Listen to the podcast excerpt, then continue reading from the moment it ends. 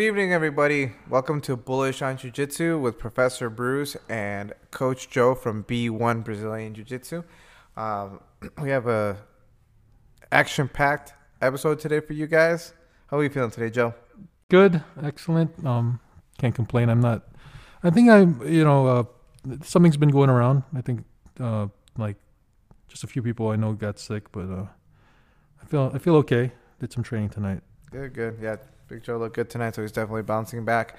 Um, last episode, I felt like I, I we didn't, uh, or I my, myself didn't bring uh, bring forth the best Oh, I thought it was okay. interview that we could that we could uh, provide. So, or not interview, excuse me, the best talk that we can provide for you guys. So today, um, we wanted to make up for that. So hopefully, we have an action-packed episode to share with our with all our listeners today. And uh, again, guys, just a reminder at the beginning of the episode: if there's anything you guys would like to add in, any questions you guys might have based off of today's discussion or past discussions, again, feel free to uh, comment down below uh, shoot us a message, and we'd love to we'd love to hear back from you guys, and then have an opportunity to respond back uh, for all our loyal listeners to to um, hear hear on it.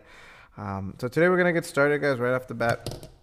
We always hear this discussion of old school jujitsu versus new school jujitsu. Um, you know, with social media and whatnot, you got a lot of different uh, material out there that, that ends up trending, and um, you know it, it, creates for a good discussion and a good um, mental dive into um, you know what what Brazilian Jiu Jitsu is, right? Mm-hmm. Uh, anything that you uh, wanted to add for us today, Coach Joe? I mean, yeah, I mean, you see a lot of the the no, nogi stuff, and I, I, think that tends to be more for the the younger. Uh, I think that's attractive, I guess, for the younger people, or maybe like people who transition from wrestling or that kind of thing. But um, I don't know. I'm I'm I'm I'm biased. I, have said that before. I'm biased towards doing both, or you know, uh, so and, and, just because of the way you know, my my I I would definitely wouldn't want to do no gi, or I mean I mean I guess you could you know be like a kind of a new school guy and still do gi, but in terms of uh, you know I I definitely like when when things are getting hectic to grab yeah. onto things, slow things down, and you really it's harder to do that with with when you're not wearing a gi. Everything's everything's kind of slick and usually pretty fast moving. You know. Yeah, I think we could split this conversation into many different um, avenues or branches. Uh, but I mean, you know, I don't, I, I necessarily, I don't like the term old school. I don't like the term new school because at the end of the day, it's all jujitsu and even the techniques that, you know, that we're that are considered new school techniques. These are techniques that have been done for many, many years um, you know, bringing these up to my instructor. You know, this isn't this isn't something that he hasn't seen before. His instructor hasn't seen before. You know, Master Renzo Gracie hasn't seen before. Um, you know, these are techniques that you know these guys could sit down and have conversations about uh, for hours with you, and even you know shed some light into the history of it.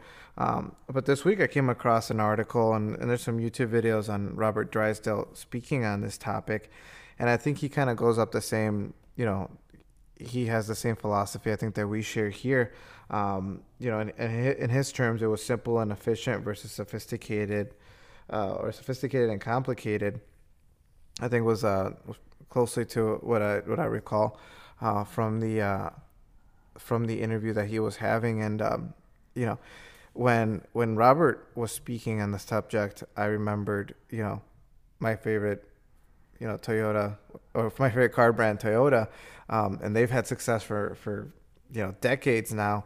And what are they known for? Reliability, right? And their, right. their cars, you know, are very simple, uh, or their past cars have been very simple, minimal things to break, um, and that's kind of how I look at you know the jujitsu that we teach here.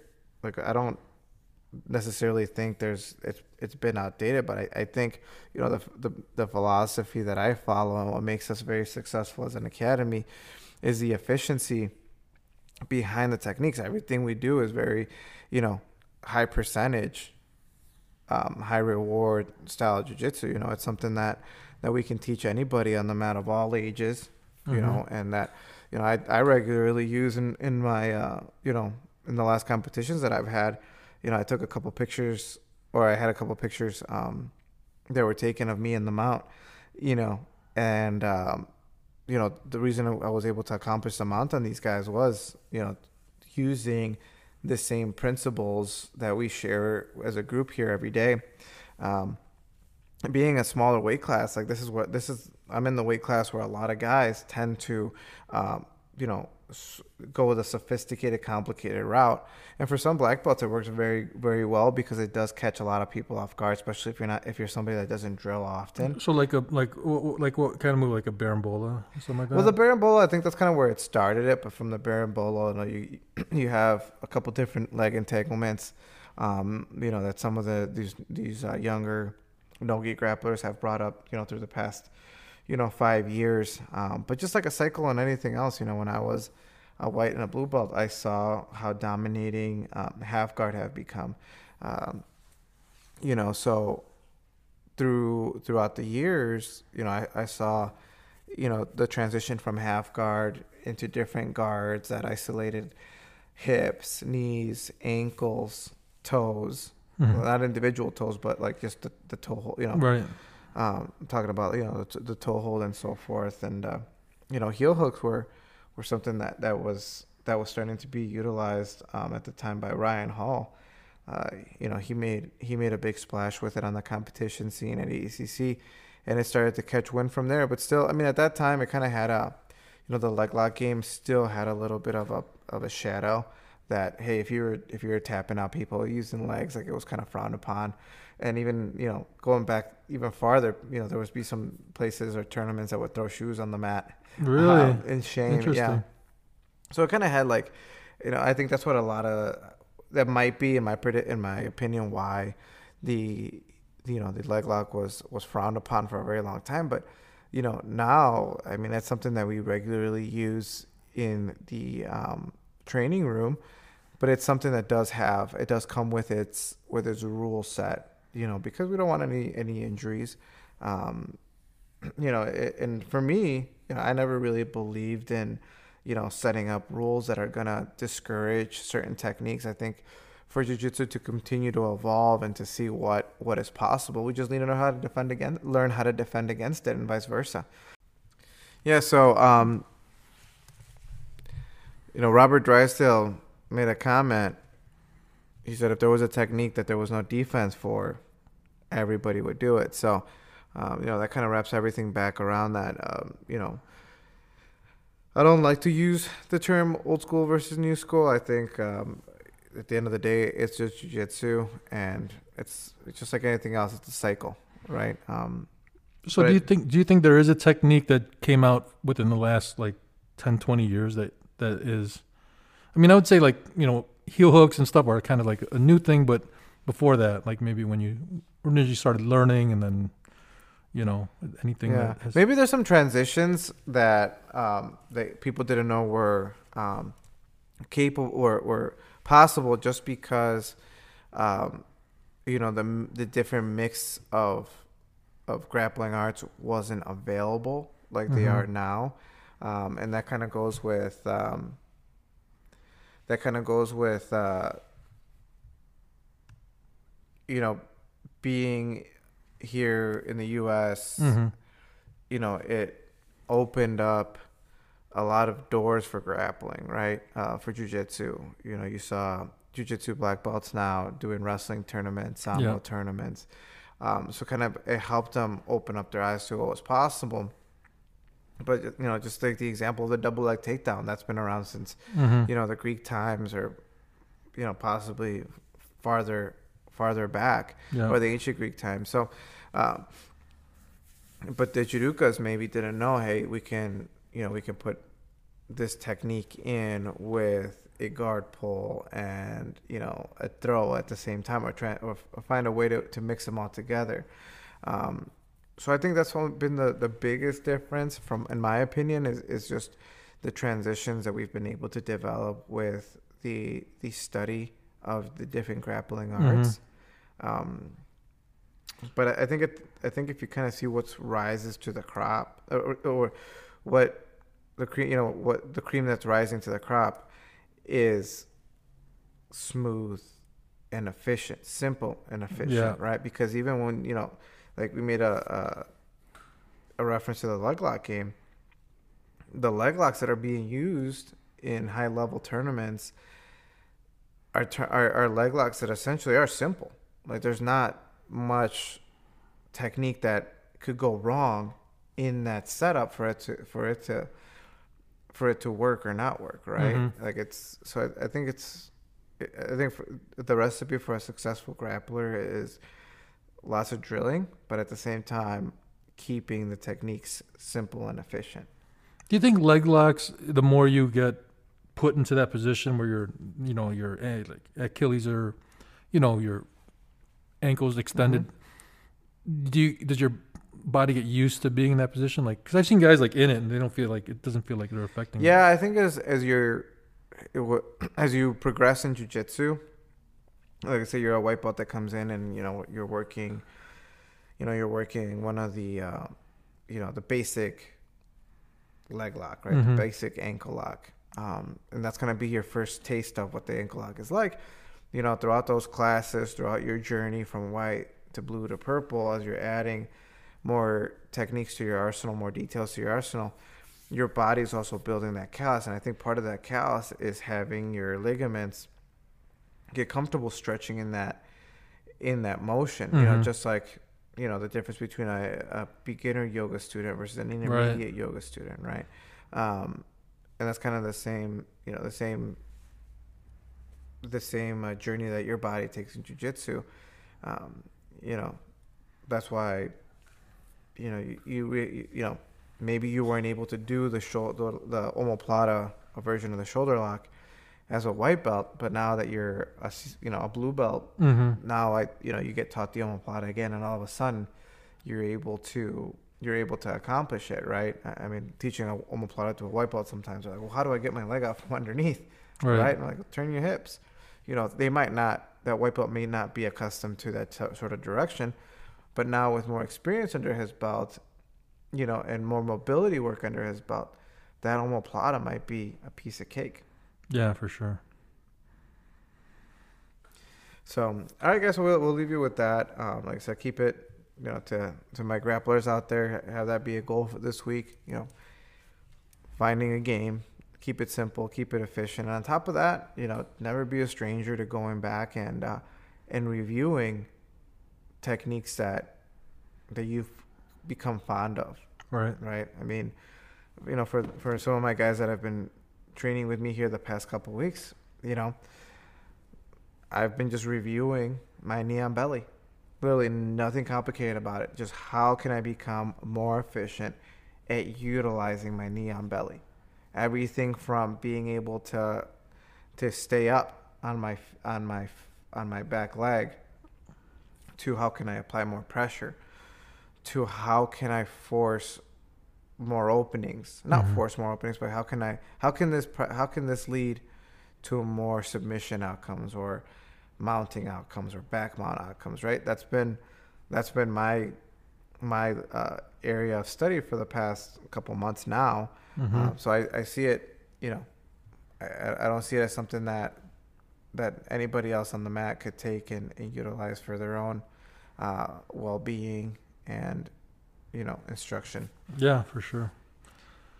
Um I, I like you know i guess that little news like um you know you helped me find like someone who, to so i could um i'm gonna start i'm gonna try to be a referee. Yeah. Yeah so thanks for that. Um yeah, i got big joe making his, yeah. his referee i want i want to be on the ufc one day. That's what that, that's, that's my ultimate goal. But I, I guess jiu-jitsu is a good start because it's, it's, it's complicated too, but um. Yes, I mean some of our sorry for cutting you off, Joe. Yeah. Um, but some of our some of our local referees, some referees that have made it uh, to bigger promotions, are guys that you would see in the jujitsu uh, competition scene. Yeah. You know, there's there's um. So I mean, I think wherever your goals want to take you. Right. I mean, it's definitely possible. And these are guys that I've been watching referee, teach jujitsu classes, compete. Um, you know, from my journey starting out in jiu-jitsu and now like i said they're they're jacks of many trades i mean mm-hmm. being able to referee a, a, mma match i think can be challenging just because of the different you know level changes going from standing yeah, to the ground sure.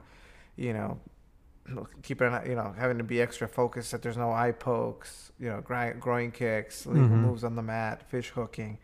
I mean, um, it gets pretty interesting, but definitely I- I think you know uh, having Big Joe step out there and, and test his um, test his knowledge and his skill set um, from a referee standpoint, I think is great for the academy. I think it, he brings a different um, a different philosophy, a different way of viewing jujitsu. Um, and it keeps them it keeps them growing in the sport. So congratulations, Big Joe. Yeah, uh, and and one thing I did was I, I started looking at videos on actually how they score, and I I de- there are definitely a few out there that are basic, straightforward, which I really helped me like oh I didn't realize that, and then I was talking to you about stuff and different different positions and that stuff. So it's interesting now. I, I re- I'm really like looking forward to it. I'm just you know excited to see what's gonna happen. So Yes, but it's but Joe, Big Joe. I mean, like we talked about it before. He's put seven plus years on the mat. So you know, going back with that much experience under your belt and watching, um, you know, some rule videos or even some Mhm. competition videos where maybe they they might be breaking down the techniques. You know, he's able to absorb that information so much better because he's already well acquainted with his surroundings when it comes to to Brazilian jiu-jitsu and grappling. Yeah, but I, I do recommend if you are going to compete, at least watch those, and you'll pick up a lot of stuff. I Oh know, yeah, I know some of our guys competed; and they did really didn't know the rules. They're getting good Yeah. positions, not holding them long enough. Yeah, and that's You- that's a you know. that's that's common at white belt, and, Yeah. and that's why I tell guys, you know, if you have goals of competing, don't make it overly challenging on yourself. Start out as a white belt. Like Mhm. there's like that medal means just as much at the white belt level as it does at the black belt level, you know, points wise. Uh, so it's you know.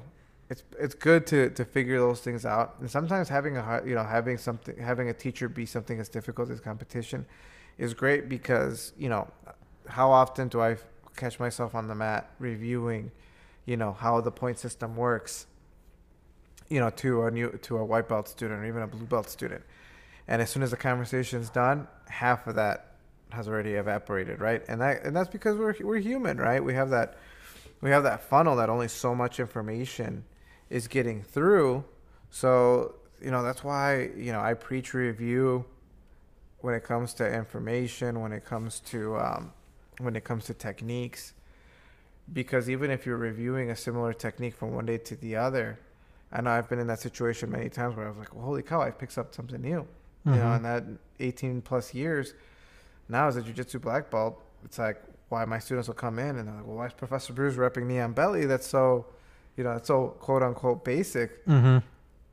you know, but you know, for those guys that, that have been sparring with me, I think they, you know, they got that answer not too not too long after um, seeing that. But I like when my students see that. You know, they see that, you know, what what uh, what I preach to them is something that that I that I myself do. Right. I'm not going to tell, you know, I'm not going to tell somebody to, to review their basic armbar or basic sweep setup, and then, you know, they come in and I'm, you know, trying to figure out quantum the quantum physics of the armbar.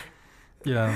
you know, um, I like to I like to, you know, to to preach what I do myself, and you know, I, I think what's keeping me, even though I'm getting older, I think what's keeping me um, ahead of the curve or, or right alongside it is the fact that, you know, I feel like I never stop learning, but I'm always reviewing these positions that are just are known to dominate any type of combat scenario Mhm. right when it comes to you know taking a fight down to the ground. And i think if you can do that i think you can be a very very unstoppable force at any age right? Yeah, I always tell the the white belts like if you're gonna if you're thinking about competing, compete when you're a white belt. Because if you do make it to blue belt and then you might may take you a year, might take, make two years, one year, you might go in a tournament on the blue belts and you're going against like five year blue belts, you know. yeah but not only that it's just the level the the level of relaxation that goes alongside having competition experience because you know something i share with my with my with my competitors here is you know just the exercise of walking to the mat area where you're where you're designated to compete is practice in itself. You know, I, I might have shared this story with you guys once before, but the last time I competed after a long break, literally right before I was about to step onto the mat, my like I got lightheaded, my legs Wow. went to jelly, and I and I said to myself at that at that second, I'm like I have to step forward because I'm like you know You're getting nervous. Is that you think? I don't know it's just your body will react in certain ways Yeah. that you can't prepare for. Um, especially after like never doing it at all or having a long break. For me, was that long break. I had felt that that before, but that wasn't. That was from you know that was when I was a white belt. Um, and you know after three years off of the competition, man, because of COVID and having, you know, some uh, you know being a new father, finally having the chance to step back out, like that's how my body responded to it. Interesting. And, um, I had to tell my my I remember telling my own brain essentially like move right leg forward. And I did it. So once my foot Right. touched the mat, like I'm like if I pass out like on Yeah. the middle of the mat, you know, there's referees here, there's medics. They can you know, they'll wake me back up. But that that's what it came down to. Yeah. Um, and once the match started going, like it took a little bit to get the, the engine going. And uh, I recall that match. I mean, that was the toughest dude in that division that day. Wow. I mean, he was. That sucks. he was my height, but that dude was was he was stocky and he came hard. Like he hit Yeah. hard. Wow. You know, like it's not a it's not a striking match, but Right. like some, somebody that I felt physically was trying to match me. hmm Um, you know, that guy was it, man. And uh, I ended up sweeping him.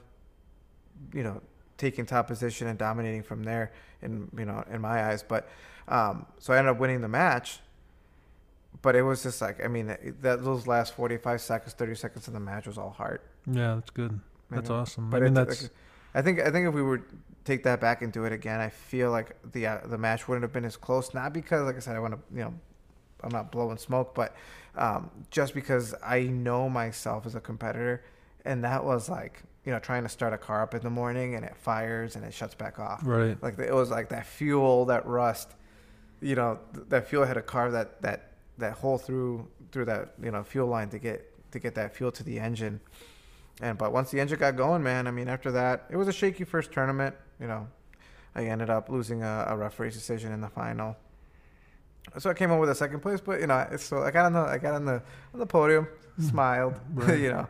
Um, I was just happy to like, be out there, feel what a tournament felt like again, and uh, you know, just enjoy the relief of it being over with, getting back to the drawing board. So Yeah, I remember. Uh, I mean, it's it's but these these hard moments, even you know, your tournament or like say you're rolling with someone who's like really tough and they got you in a in a you know a compromising position and and you somehow you know you gut it out. You may, but the hard the hard moments and like just these little things you can't really trade off. I can't even imagine having a life where it's so just easy every day. You go to work, you just come home and, you and just it- you know, Joe, I, don't, watch I like that. Netflix and every day is that or something like that. Just something too Well, easy, too uh, easy. It's know? it is, and sometimes I mean I don't know if if, if our listeners can relate, but you know you f- you get into this not slump, but it's kind of like a it's a downward spiral almost. I can't really at this a point. momentum thing or It is. I can't find I can't find the correct term that I would like to use that would be appropriate in this setting, but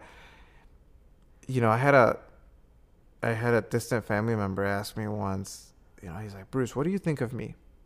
Or think about me, and I was like, you know, and Evelyn was like, "Oh boy, that's that's a word. That's a word, that's the wrong person to ask." And I said, you know, and it was nothing negative what I thought about the guy, but you could definitely tell, like in his eyes, like he was looking for, for a, for almost like a way out of kind of his routine. hmm And I think it was that. I think he was looking for a challenge. And of course, I invited him to jujitsu. And I said, hey, man, but you got to come, you know, you got to show up Monday. It's, it's going to be tough.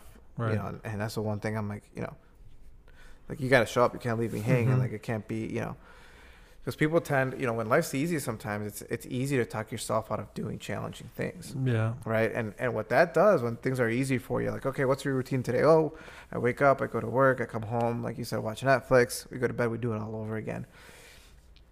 Without that challenge there, I think that's where you start to you start to get these not mental disorders, but you start to feel depressed. You start to feel anxious. You yeah. feel you feel certain things that and i think that's your body telling you like you got to get up you got to get Right. out you got to you know I, I mean you know you look throughout time like you know hunters and gatherers like you were challenged every day like if you didn't find food you weren't going to survive right but we don't have those challenges now because if if i'm hungry I can't- DoorDash. Yeah, I don't even have to drive to the to the re- to the fast food joint anymore. The fast food joint comes to me, you know, and I think we're just getting too used to that. And a lot of times when I see new students come in through the door, you know, I see that, you know, and, and in conversation they'll share that with me or they'll tell me, but they're like, man, I was just looking for something different in my schedule. I was looking for this or for that, and um, you know, I feel like that's something that makes our that separates our academy from anything else out there or even you know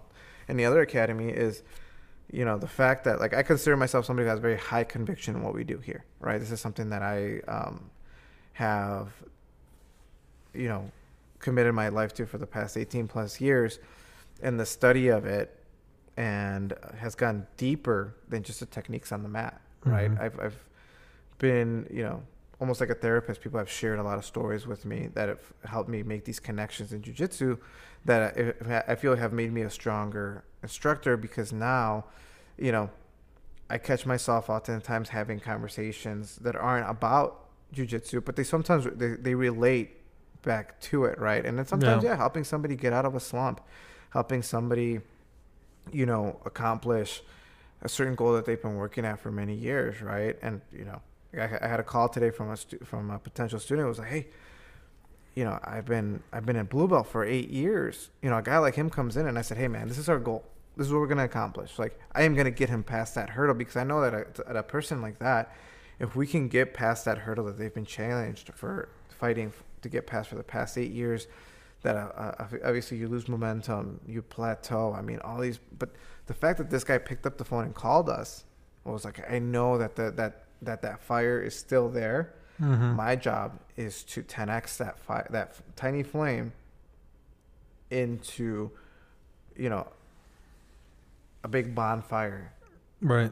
to get them past that obstacle right so um and sometimes you know i got guys here that you know we relate the success of how you have to you know what you have to do to have success on the mat how that attributes to life right and you know that goes back to our previous point of simple and efficient right Yeah. if you want to progress in your job at work like we talked about today how can you beat out most of your of your you know coworkers Right. showing up showing up you know doing the simple you know doing the simple act of being there every day that you're that you're assigned to be there right and you all of a sudden see that all of a sudden, you know now you're at this company for five ten years and you're seeing people fall off Mm-hmm. alongside you that whole time, right? And I mean, you know, that's something that I contribute my success to when it comes to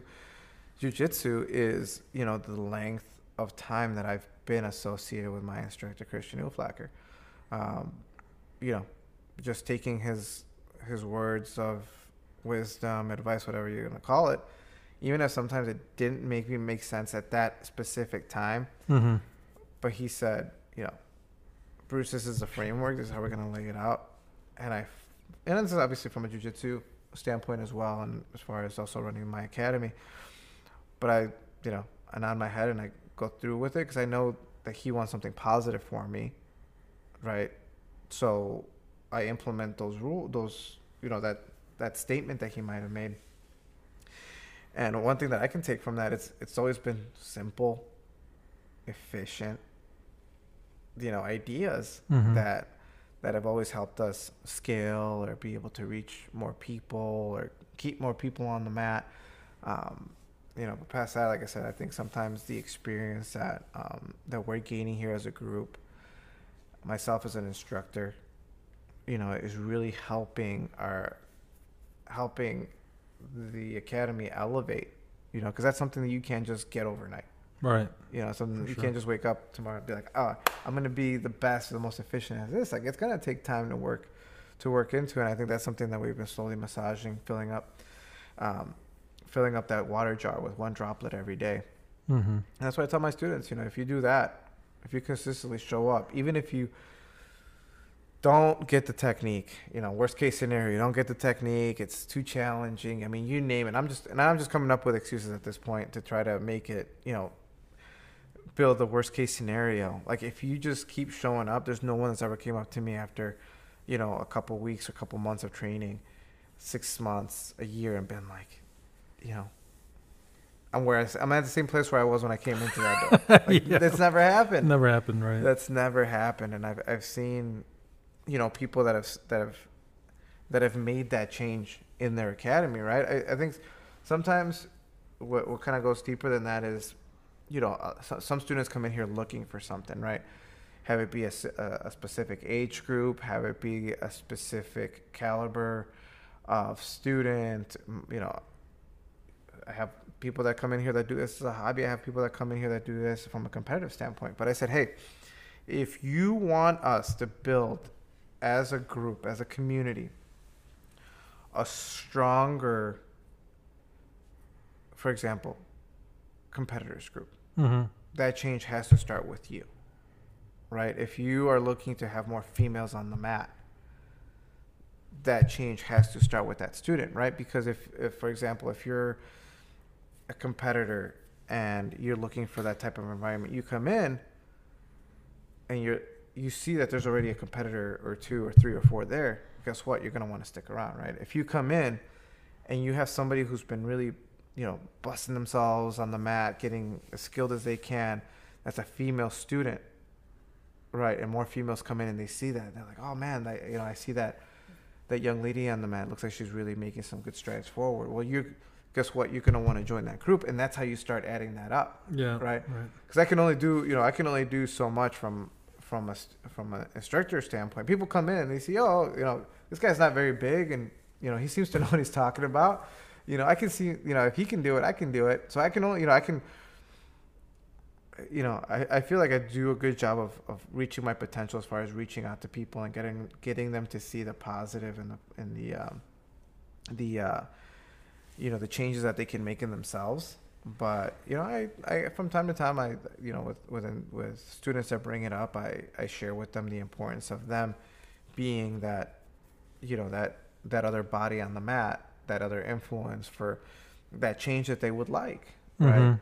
um so i know hopefully we didn't get too too long-winded on that. No, that that's uh, yeah. That's what we do. all right big joe so um, i think you, you had a question for me too Yeah, I mean, wanted it- to say for the- yeah. Quick question. So I saw a, a video of a, a guy they were interviewing, an older guy, and he says, he's like, how how do you stay? You know, I think he was older than me, maybe mid to late fifties, but he's like, he's like, how do you stay like, you know, uh, your how does your game, how do how do you say like not injured? How do you keep active in jujitsu? With these young guys, he's like, I, I do like a 70 30. He said, yeah, I do a 70 30 method where I 70% of the time I'm going with like, you know, lower belts. And then Mhm. 30% of the time I'll go with like um, the harder belts. And I, I actually kind of thought like, yeah, that's probably where I'm, I'm at, you know, where I'm more like a 90 10. I was joking around. So Oh, yeah. no, I mean, I, I, you know, I'll go with it, whoever. But um, I do think that you, you, you work your offense. You could work on stuff against you know lower belts because they, Yeah. don't, they don't see it coming, right? And but I, yeah, I mean that's sorry, you know, I think that's something Yeah. that's something that I actively do in my classes. Is I, I try to have partners that challenge that tr- that challenge certain certain students in certain areas of their game, so we can become well rounded. You know, because if Mhm. you come to my class, like I'm not gonna, you know, you're not gonna be partnered up with, you know, the gatekeeper every single day. Like Right. you know, the gatekeeper he moves around the mat, you know, versus, you know, I have students that I want them to reach, you know, to see something about themselves. So they're gonna get, you know, if there's this, if it's a 150 pound student, and all of a sudden he's going with Big Joe, right? There's a reason for it. It's not because I'm just trying to be malicious, right? It's like I want that student to to gain that confidence in his technique. Like, man, if I can move Big Joe, I can move anybody on the mat, right? And it's just, a, you know, it's just a crazy example, but that's what I Mm. want yeah, pe- no, you know things to uh, that's the idea that i want this person to have because it's very important you know even as adults like i still have to build an adult's confidence you know Mhm. just because he's an adult doesn't mean he's confident right, Right. I know sometimes we, a lot of times we spend too much time talking about it when it comes to kids and even i've had some parents who hey i want my kid to build confidence and i'm like well you know don't take this the wrong way but what about you right? So if, if this idea came up for your son or daughter, I'm sure this has been lingering in the back of your head, how you can be a more confident parent, right, or confident adult. And I, I love to I love to see those changes with people. I love to say, hey man, you know, I finally was able to accomplish this. I was finally able to do that, um, you know, because of the confidence that we built, you know, with, you know, in Valley that we built here on the mat. Yeah, I, I, I, I sometimes I wish I could like take a break sometimes, and I- when I when I see you match up people, and I'm like, I wish I could watch that, um, because you know it's kind of Yeah. interesting, and I, I always wondered if you actually, like, put in your mind like I want him to go with him, blah blah blah. And I know you do Yeah. some. I know I know you definitely do, but um, it's interesting. I mean, like- today I went against like two guys, all technical, Mm-hmm. but I know I'm not gonna like try to muscle out of everything, and I'm trying to, you know, just move around with them, and I like it. You know, I like it, and Yeah. you know, I don't, you know, it's just it, it's cool. Yeah, So- I used to I used to have uh, we used to have a student. He moved back to California, but um, he was he he had a very West Coast style to his jujitsu, Mhm. you know, and uh,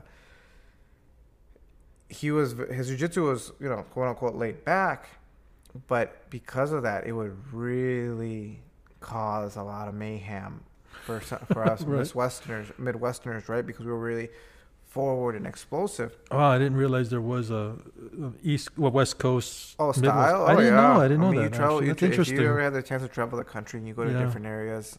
New different Yorkers must of- be a bunch of dickheads. Then. No, I mean, you know, I've I I haven't. I don't know. That's that's one that I, I've competed in the we- in the Mhm. east in the Mhm. East Coast. Um, I want to say that the the two guys off the top of my head that I've com- that I know um, train in the East Coast. Um, black belt that now trains over at uh, Ryan Hall's Academy 50-50. Um, he beat me in the ADCC Pro in New York, and then I beat him like a month or two after the Chicago Open. cool. Um, but that guy, he, I mean, he, I don't know. He was definitely, Aggressive? it was aggressive for sure. Yeah. It was aggressive. You know, he definitely had some finesse to his game. But I mean, that, you know, this, always, I think it's always harder to beat the, beat your opponent, the same opponent twice. So I think that second time around, it, um, it was kind of a mirror of our first match, except I was on the winning end this time. So the Um, West Coast style, con- like messed up a few of the guys here a little bit. Yeah, no, it really caught people off guard because, you know, that's kind of one of the things that we talked about. I think in the last episode was the importance of trying not to grunt on the mat, uh, or not grunting on the mat. Period. Is because you know when you become stiff, you become slow, right? So if you're using a lot of muscle, a lot of effort to accomplish um, certain tasks on the mat, you can you can see how that can become, you know, how that can slow you down because even that one second that you're muscling through a technique when when you know point in case your partner is able to stay slow is able to stay relaxed he's going to have the upper hand um, and that's kind of where we see a lot of times you know people stall out as far as their progress is because we're relying too much on the technique. And you people will pass you by Mhm. right? Um, so keeping relaxed keeping the importance of breathing. And you know when i would partner students up with with with that student at the time it's because i had a lot of confidence in his skill but also like i wanted people to see that type of game Yeah. and how to model it themselves, right? You know, I think one of the biggest blessings for me coming out um, at black belt was that my first couple matches were against, like I said, the Miyao brothers and Mike Musumeci, who were at that time one, two, and three in my weight class, and I think that right there leveled up my jiu-jitsu so much. But I kind of took the same thing back from them. Like as challenging as the matches were, you know, I looked back at my jiu-jitsu and said, "Hey, how can I?" You know, if I felt that I was half a step to a quarter of a second behind these guys every time, how can I, how can I make up that difference, right? Mhm. Of course, yeah, I can drill, I can train harder, I can add more training session on the mat. I'm like, but what can I do physically to help me with that? And that's kind of where, you know, where the biggest influence on staying relaxed on the mat has helped. And that, and even now, like if I got a, a guy that comes in and it happened not not too long ago. You know, I had a, a, guy who who who was looking to get back into the, into jiu-jitsu. So he had a little bit of jiu-jitsu experience, but he was a bigger fella, strong. You know, there was nothing wrong with the way that he trained, but I think the biggest difference maker, you know, other than obviously my experience, was the fact that he was a lot more, you know, nose to the grindstone versus my jiu-jitsu was more you know, staying relaxed and hey, you want to go to the right? I'll take you to the right type of deal, right? And that really that can really throw a lot of people off because if you're going hard right and this guy just gives you that extra momentum or that extra push, Mhm. you're gonna fly to the right, right? Kind of as a basic example of that. So, um, you know, staying relaxed. Um, different challenges on the map, but kind of going back to what you're saying, Joe. I I think it's also a good way of keeping yourself from being injured Mhm. and progressing right. because um, you know if you're training s- let's say 80% of the time make make these numbers even 80% of the time you're training with somebody who is of less skill level you than you at this time it does allow you to work that Right. certain position going back to my knee and knee on belly example right Mhm. so for all the listeners, I guess they're going to be gearing out for knee on belly escapes for next week. um, you know, for me, like I can't take something even as basic as a knee on belly and say, "Hey, man, I'm gonna," you know, if if I can't pull this off on my on my tra- on my black belt training partner today, it's you know it's out the window. It's a, it's a fail. No, it started with, "Can I do this to the tough blue belts on the mat today?" Right Mhm. it's not a position that I'm going to essentially try on my white belt and, you know, have the guy quit tomorrow because he can't, you know. Like I understand, Yeah. you know, the the the you know the the the pressure that that might bring, but, you know, if I got a hardened guy that's been training for 3 years and this guy competes Right. and he's strong and I have and I'm in I'm in tune with this training partner, right? Even though he's a blue belt, like he is the guy that I'm going to work this on. right? Yeah. And at the same time, like That's I'm not, cool. you know, I'm Yeah. not going to be, I'm not going to take it overboard, but I am going to find those finer details of why that technique works, where can I improve it, you know, so on and so forth. But you can't necessarily do that if you're looking for every match to be, you know, the best guy in the room at all times Yeah, for sure. or else you're gonna be doing your A maybe B game. Mhm. 99 percent of the times, you're never gonna be able to add anything onto that game. Yeah. You know, essentially, my like my style passing came from passing a lot of blue belts cards, Yeah. purple belts cards, Yeah. right? And then from there, like you know, brown belts started to get a little bit tougher. So I'm like, okay, if I can't pull it on him, nothing wrong with the technique. I'm the one making the mistakes. I Right. have to gear it back a little bit. But yeah, having that seven to 30, 80 to 20 uh, spread is, is great, right? Um, and then it helps your training partners get better. It does, Yeah. I tell my guys, you know, even my blue belts or purple belts, like, hey man, if you can defend that knee on belly that I'm doing with you today against me, like, you know, imagine doing that with somebody that's your level. Right. You're gonna blow that knee on belly off like it's nothing. All right. And then usually after the roll, I'll tell if they tried something on me, I'll be like, I won't tell them in the middle of the roll, but I'll be like, okay, come back to this position, do this, try this instead, maybe. Yeah, that's a good point you you know. bring up, Coach Joe. I think I think that will really help a lot of practitioners on the mat, guys. Very important keeping the talking to zero, essentially, right? When it comes to sparring, it's just from a safety standpoint. And you know, there's some training partners out there that you might rub the wrong way. I know. I, I for me, when I was a purple belt, you know, so somebody would stop me mid technique Okay. to Right. for whatever reason, like To help you with your submission.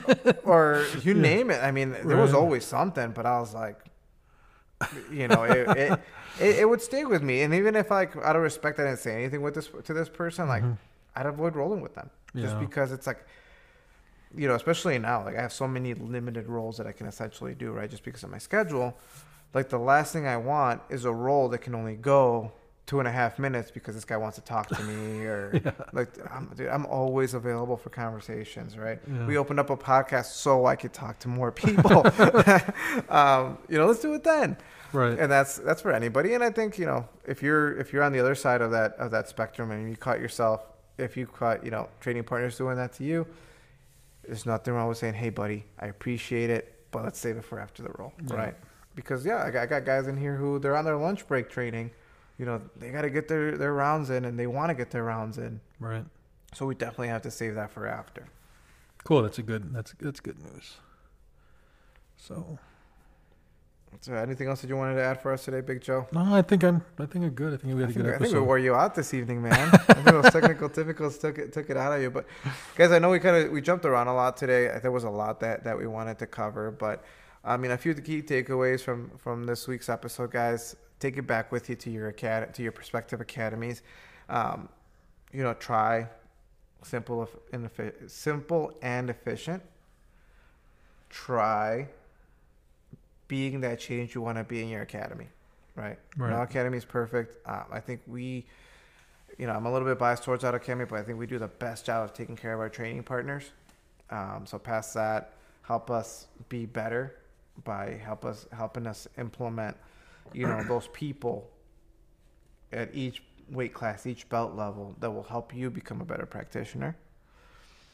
And past that, to become a better practitioner, never forget to breathe. You know, try the 20-80 split. You know, as far as you know, toughness of training partners goes. Yeah. You know, because I think for even if you're a white belt on the mat, there's white belts that you can work stuff with. There's white belts that may challenge you a little bit too much. That they might not be the perfect person to try that new technique out today, right? But, um, you know, past that, if you guys have anything that you'd like to share with us today, guys, again, always feel free to leave a comment down below. If um, you took anything from this podcast that benefits your lifestyle on and off the mat, um, subscribe. It really helps us uh, helps us reach reach new uh, new listeners. And then um, Tell your number friends. number three, yes, tell your friends if there's anybody out there Life life changing podcast. that can that you know i always say it if there's somebody you know you never know what you know your buddy's looking to hear to finally get them into the door so sometimes you know any little conversation might be that spark that gets them in and then you know us as instructors us as greeters you know it's our it's our job to step up and and have our swing at it and make sure that those people enjoy you know the the beautiful lifestyle that that jujitsu is. So again, guys, thank you for everybody that that stuck around till the end. Looking forward to, to seeing everybody's comments. Feel free to reach out to us. And then even yeah, tell us on the mat. I, I know I talked to some of you guys maybe aren't just listening, but it's, if it's easier just to ask a question and I'll bring it up to Bruce. Yeah. or That's, uh, any you know for those of you that may not be local, um, you know, find us on on Instagram at B1BJJ Fitness. Uh, my personal tag is at Bruce B1BJJ. Um, I'll have uh, Coach Joe uh, tag those in this week's description, so um, you can reach out to both of us. Um, reach out to both of us. Like I said, many ways of, of communication here. We want to hear from you. We want to hear from you. We want to, you know, we want to make this podcast better. So help us out with that. All right, guys. Enjoy the rest of your week and uh, looking forward to next episode.